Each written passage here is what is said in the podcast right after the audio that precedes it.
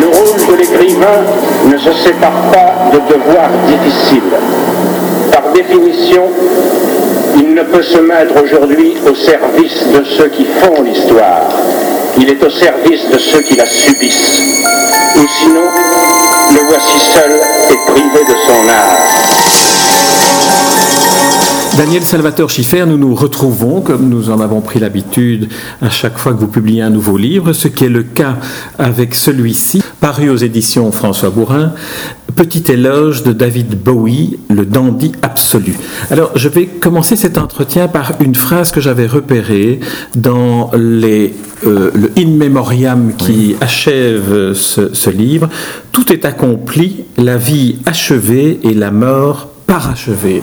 Alors, est-ce qu'on pourrait dire que sa mort a été en quelque sorte la sublimation du dandisme de David Bowie? Mais c'est exactement ça. C'est exactement la signification, le sens profond et ultime du sous-titre de ce petit éloge, qui est donc le dandy absolu. Euh, il est le dandy absolu, il a toutes les prérogatives, bien sûr, du dandisme, euh, qui consiste à faire de sa vie une œuvre d'art et de sa personne une œuvre d'art vivante comme l'a fait Oscar Wilde, comme l'a fait Byron, Brumel et tous les grands dandys historiques, sauf que euh, David Bowie lui va plus loin, il fait de sa mort une œuvre d'art. Il achève son œuvre, donc la vie est achevée, et la mort parachève à la fois sa vie et son œuvre parce qu'il fait de sa mort une œuvre d'art. Et c'est, à ma connaissance, le seul exemple, c'est en cela qu'il est le dandy absolu, c'est qu'il met sa mort en scène, comme le montre euh, à merveille son dernier disque, son dernier album, qu'on aime ou qu'on n'aime pas, hein, la question n'est pas là, euh, qui est à la fois donc son disque, mais surtout les clips vidéo. Et en l'occurrence, deux clips vidéo, Black Star, l'étoile noire, qui est la plage titulaire de son dernier album, et puis surtout le troisième titre de cet album, qui est Lazarus, qui est la figure biblique par excellence de la résurrection. Donc on est en plein dans la thématique de la mort. C'est en cela que c'est le dandy absolu. Alors décrivez-nous, pour ceux qui ne l'ont pas vu, ce, clip vidéo qui est assez, euh, assez étonnant, qui, est vertigineux, parce qu'on on se rend compte que David Bowie, qui se sait malade, qui se sait proche de la mort, a encore cette énergie créatrice. Voilà, euh, donc il est mort euh, le 8 janvier 2016.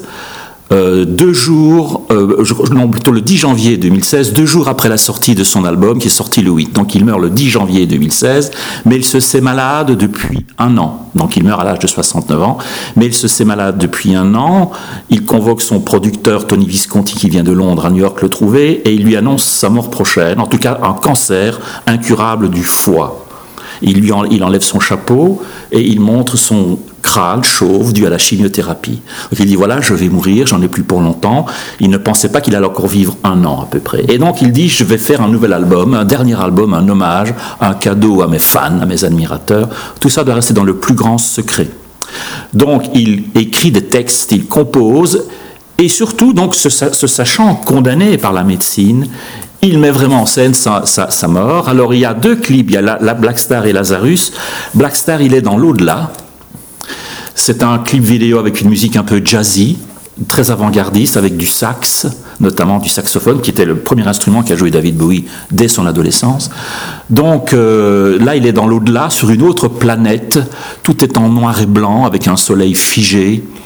Euh, avec des fantômes, des spectres, des revenants. C'est vraiment une image de l'au-delà, de la mort. Mais Lazarus, lui, euh, ce clip vidéo, là, il n'est pas encore dans la mort, il va mourir, et donc il est à l'hôpital, sur un lit, en lévitation, avec des bandages, et surtout un bandage qui lui couvre la tête et les yeux, donc il ne voit plus. On le voit en lévitation, on le voit grelottant, souffrant. À un moment donné, il se lève euh, à grand-peine de son lit, il se plante d'ailleurs euh, une piqûre, une seringue dans son bras pour adoucir, apaiser la douleur. Et donc cela dure à peu près 7-8 minutes. Puis on le voit à un moment donné à la fin, il est en pyjama, un pyjama noir et blanc rayé. Donc tout est en noir et blanc. couleur funèbre par excellence. Et la musique elle-même est une musique, est une musique funèbre. C'est comme un long requiem, très lent, très langoureux. Et à la fin, on le voit reculer à petits pas et s'encastrer dans une armoire, une grande armoire en chêne probablement, qui est en fait la métaphore de son cercueil. Et le, le, clip vidéo et le disque se terminent ainsi. Donc il y a vraiment une mise en scène de sa mort absolument lucide, méticuleuse, préparée, orchestrée. Tout est contrôlé puisqu'il a tout fait, les paroles, la musique, mais aussi avec son ami Tony Visconti, comme je l'ai dit, la production. Donc il y a vraiment une conscience, une conscientisation, pour employer un mot que je n'aime pas, mais qui veut bien dire ce qu'il veut dire, une conscience de sa mort prochaine, et il la met vraiment en œuvre. Et ça me fait beaucoup penser, c'est pour ça que je dis que c'est un requiem des temps modernes, une marche funèbre des temps modernes. Ça me fait vraiment penser à, à Mozart, qui compose ce requiem, sa dernière œuvre, inachevé, à la grande différence de Bowie, qui lui est achevé. Mais en plus, en plus, Mozart ne savait pas qu'il allait mourir, très probablement. C'est une commande qu'il fait pour quelqu'un d'autre. Là, Bowie, c'est vraiment sa propre mort, en sachant qu'il va mourir, et il a les yeux bandés, et je dis dans mon livre que jamais aveugle n'aura regardé la mort euh, en face, comme l'a fait Bowie. Donc c'est vraiment ça le dandy absolu. C'est vie et mort d'un dandy stellaire, le dandy étoile, euh, l'étoile noire, Black Star, et Dieu sait si l'étoile a, une signification profonde chez Bowie, parce que c'est vraiment la star, la superstar par excellence, Ziggy Stardust, poussière d'étoile, Starman, c'est un titre de Bowie aussi. Bref, l'étoile a toujours eu les galaxies, les arrière-mondes. Chez Bowie, ça a toujours été fascinant pour lui. Et donc il termine avec cette étoile noire qui est vraiment le signe du deuil et de la mort par excellence. Euh, Daniel Salvatore Schiffer, on vous connaît comme un spécialiste du dandisme, c'est-à-dire de, cette euh, philosophie, de cette éthique et de cette esthétique.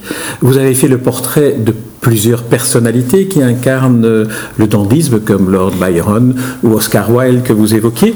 Alors, comment est-ce que vous procédez pour partir de la biographie de quelqu'un pour en arriver, disons, à prendre un peu de recul et analyser ce que sont les, substrats de cette, de cette mouvance de, la pensée, dans le cas de, David Bowie Effectivement, je, me suis d'abord penché dans un cadre universitaire de recherche, de, de doctorat, sur le dandisme en tant que philosophie, en tant que même phénoménologie, c'est-à-dire une succession de phénomènes, une succession d'avatars.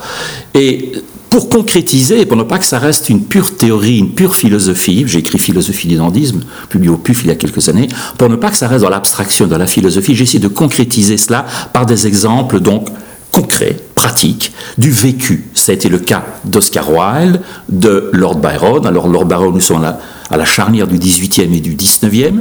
Avec euh, Oscar Wilde, nous sommes en plein 19e. Et avec Bowie à la charnière, à cheval entre le 20e et le 21e siècle. Donc c'est une trilogie. Mais j'avais déjà écrit sur Bowie dans mes livres sur le dandisme. Quand je fais l'histoire du dandisme, je pars de ces euh, ses premières figures, Lord Brumel et Lord Byron, mais aussi de quelques-uns de ses prédécesseurs, de leurs prédécesseurs, mais je, mais arriver à ce qui se passe aujourd'hui dans le dandisme, avec des figures comme Andy Warhol, par exemple, ou Gainsbourg, ou Bachung, pour rester dans la chanson française, jusqu'à, bien sûr, David Bowie. Il y en a d'autres, hein, comme Pete Doherty, etc. Euh, mais Bowie est vraiment le dandy contemporain par excellence, parce qu'il contient, il recèle, il incarne euh, toutes les prérogatives, toutes les singularités, les particularités du dandisme, l'androgynie, il est par-delà les sexes, il est le troisième genre, par-delà le masculin et le féminin. Il est aussi par-delà le bien et le mal. Euh, euh, il est celui qui le plus a joué avec les masques, qui est aussi une thématique du dandisme, bien sûr avec l'élégance, il échappe à toutes les, classifications. C'est quelqu'un qui a tellement de classes qu'il en devient inclassifiable. C'est un, oxymore, mais euh, ça devient ce que ça veut dire. Et donc, comme pour Byron, comme pour euh, Oscar Wilde, j'ai trouvé en Bowie la figure type, l'archétype du dandy au 20 et 21e siècle surtout à travers sa mort. Donc, s'il était tout naturel que je fasse ce livre, que je consacre ce livre à Bowie, il clôt ainsi une trilogie sur le dandisme et singulièrement le dandisme anglais, Byron, Wilde, Bowie, qui chacun dans leur siècle et dans leur genre représente le dandisme quintessentiel. Alors, euh, revenons peut-être à, la notion de, biographie euh, des, figures du dandisme euh, auxquelles vous vous, intéressez, parce qu'une une, question que l'on pourrait se poser, de savoir comment un homme devient-il dandy? Comment un homme choisit-il de se montrer, d'apparaître, parfois même de se transformer, pour devenir ce qu'il veut incarner comme, comme idée, comme idéologie, comme philosophie C'est davantage qu'une manière d'être, c'est une, obligation de se transformer en cela. Alors, euh, bizarrement, par exemple, Lord Byron n'a jamais dit de lui qu'il était un dandy, pas plus que Bowie. Euh, le seul qui ait pu peut-être, dans les trois figures que j'ai évoquées, se considérer comme un dandy, c'est Oscar Wilde. Euh, parce qu'il était en plein dans le temps, dans le siècle du dandisme. Mais les autres, à la limite, ne savaient pas qu'ils étaient des dandys. D'ailleurs, un, vrai dandy ne dira jamais de lui-même qu'il l'est. C'est comme une personne cultivée ou intelligente, il ne va pas dire je suis intelligent, cultivé. Donc euh, ça, ce sont des catégories qu'un philosophe, en l'occurrence ma modeste personne, colle, même si je déteste les étiquettes, mais enfin, dans le cas de Bowie, c'est particulièrement exemplaire et exemplatif. Euh, c'est le chercheur qui, a posteriori, dit voilà, Byron, Bowie sont des dandys. Mais je ne crois même pas que le mot dandy apparaisse jamais dans une des chansons de Bowie, par exemple. Mais il se savait, euh, bien, sûr, dandy, mais surtout les autres le percevaient comme tel. Vous avez employé un mot extrêmement pertinent qui est le mot de transformisme.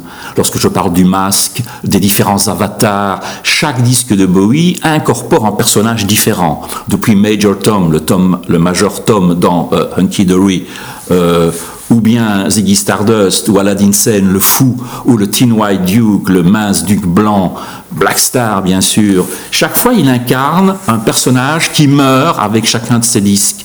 Ça, c'est vraiment une typique du dandisme. C'est une, comme disait Nietzsche, ces masques qui servent à la, fois à se cacher, à dérouter, à échapper au jugement, en même temps jouant avec cela, parce que c'est du théâtre. Euh, Bowie était fasciné par, notamment par le théâtre japonais, le théâtre kabuki. Il aimait beaucoup les écrivains japonais comme Mishima, comme euh, Kawabata, etc., qui, eux, comme Bowie d'ailleurs, ont envisagé leur mort, puisqu'ils sont tous deux morts par suicide. Euh, Kawabata en se suicidant par le gaz, en mettant euh, dans sa cuisine, et Mishima en faisant un rikiri. Enfin, en sachant qu'il était malade. Donc c'est un peu différent que de Mishima. C'était plus un geste spectaculaire. Spectaculaire et révolutionnaire, hein, puisqu'il c'était après un coup d'État raté au Japon. Et en plus, c'est même pas vraiment un rakiri. Mishima, c'est sekupuku. C'est-à-dire que ce n'est pas le ventre qu'il s'entaille, qu'il se déchire, mais la tête, le cerveau. Hein, euh, avec un, bien sûr un, aide, euh, parce que s'il se rate, il faut bien qu'on l'achève. Donc c'est ce qu'il a fait. Donc c'est un, un, harakiri chez, Mishima cérébral, vraiment. Dans cela que c'est intéressant. Et euh, donc ces gens-là incarnent chacun à leur manière le dandy, même si jamais ne, ne se sont eux autoproclamés dandy. Pas plus qu'Andy Warhol d'ailleurs pas plus qu'Andy Warhol. Mm.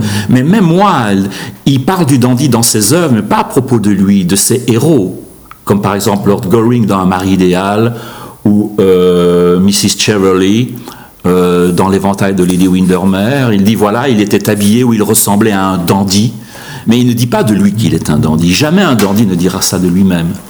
Alors ce qui euh, est caractéristique de David Bowie, parce qu'il est de son siècle par rapport à Wilde et à Lord Byron, c'est qu'il est un, créateur multiple, à la fois musicien, poète euh, chanteur, donc il, se produit lui et il donne à, voir, il donne à entendre euh, son, sa propre performance de, de chanteur, de compositeur et, d'auteur de, chansons.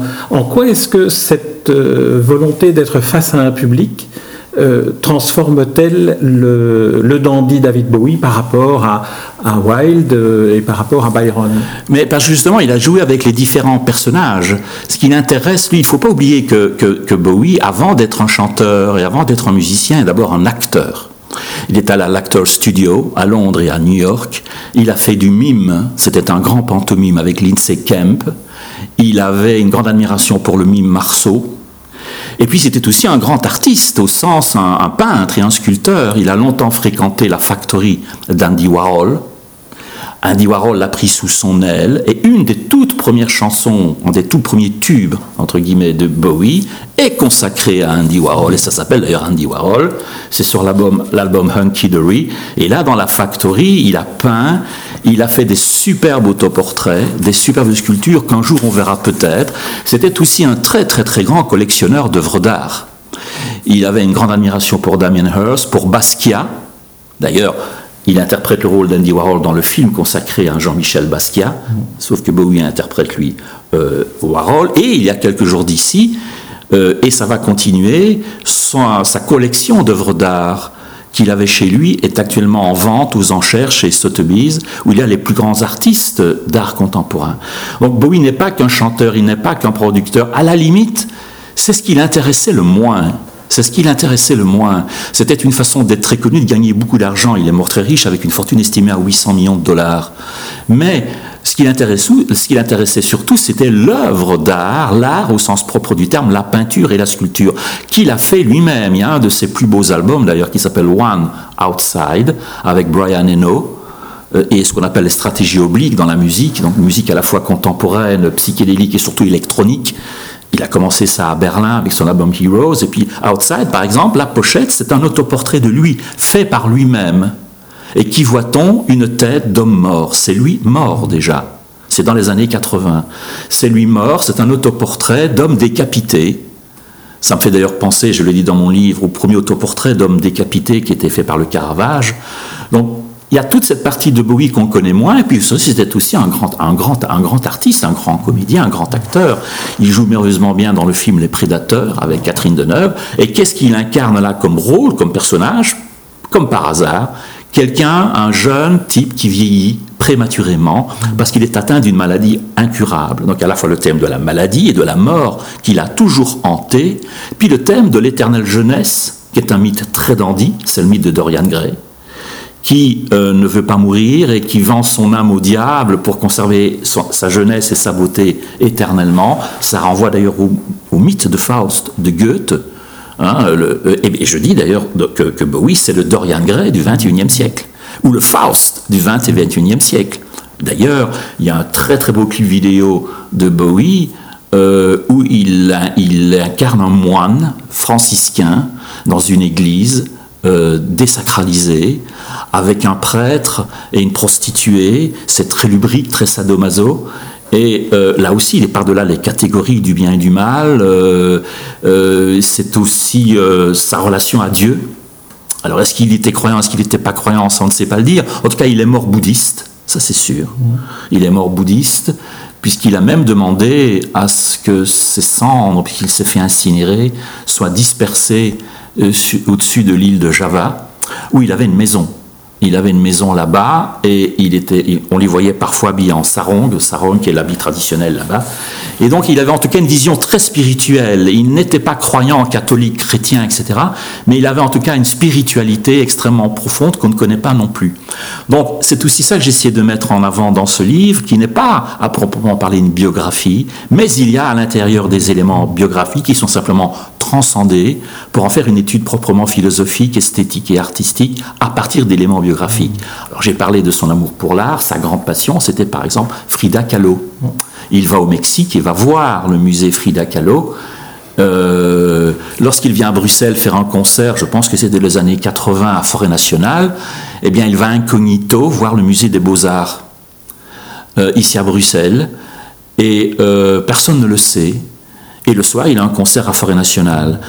Et alors c'est très intéressant par parenthèse, parce que pourquoi va-t-il voir ce musée des Royaux des Beaux-Arts à Bruxelles? Parce qu'il a une grande admiration pour Fernand Knopf, le symboliste, et il va voir surtout le tableau des caresses, qui représente un androgyne, un éphèbe, où l'on voit donc un homme nu, une tête d'homme nu avec un corps de guépard, et cette tête d'homme nu se frotte langoureusement la tête contre un éphèbe ou torse nu. Et là aussi androgyne, on ne sait pas si c'est l'album, c'est le, tableau des caresses de Knopf. Eh bien, un des, une des pochettes d'un des disques de Bowie qui s'appelle Diamond Dogs reproduit c'est un clin d'œil à ce tableau de, de caresses vu à Bruxelles. C'est Bowie avec sa tête et un corps de chien, alangui, avec ses pattes croisées. C'est un clin d'œil à Knopf. Donc l'intérêt pour euh, Bowie pour l'art est manifeste. La pochette de son disque Heroes, qui est peut-être son plus beau disque, et celui-là qu'il a rendu euh, vraiment célèbre euh, avant Let's Dance, eh bien, c'est une pochette en noir et blanc où on le voit saluer de façon révérencieuse un public hypothétique. Eh bien, ça reproduit exactement la gestuelle d'un autoportrait d'Egon Schiele. Pour lequel il avait une grande admiration aussi. Donc les, les reports, les références artistiques chez Bowie sont constantes. Et c'est pour ça que je parle de dandy absolu. S'il n'était qu'un chanteur, euh, il y en a des tas. Euh, on pourrait dire que, je pas moi, que Mick Jagger est un dandy, que Freddie Mercury de Queen est un dandy, que Lady Gaga est à sa manière dans l'excès.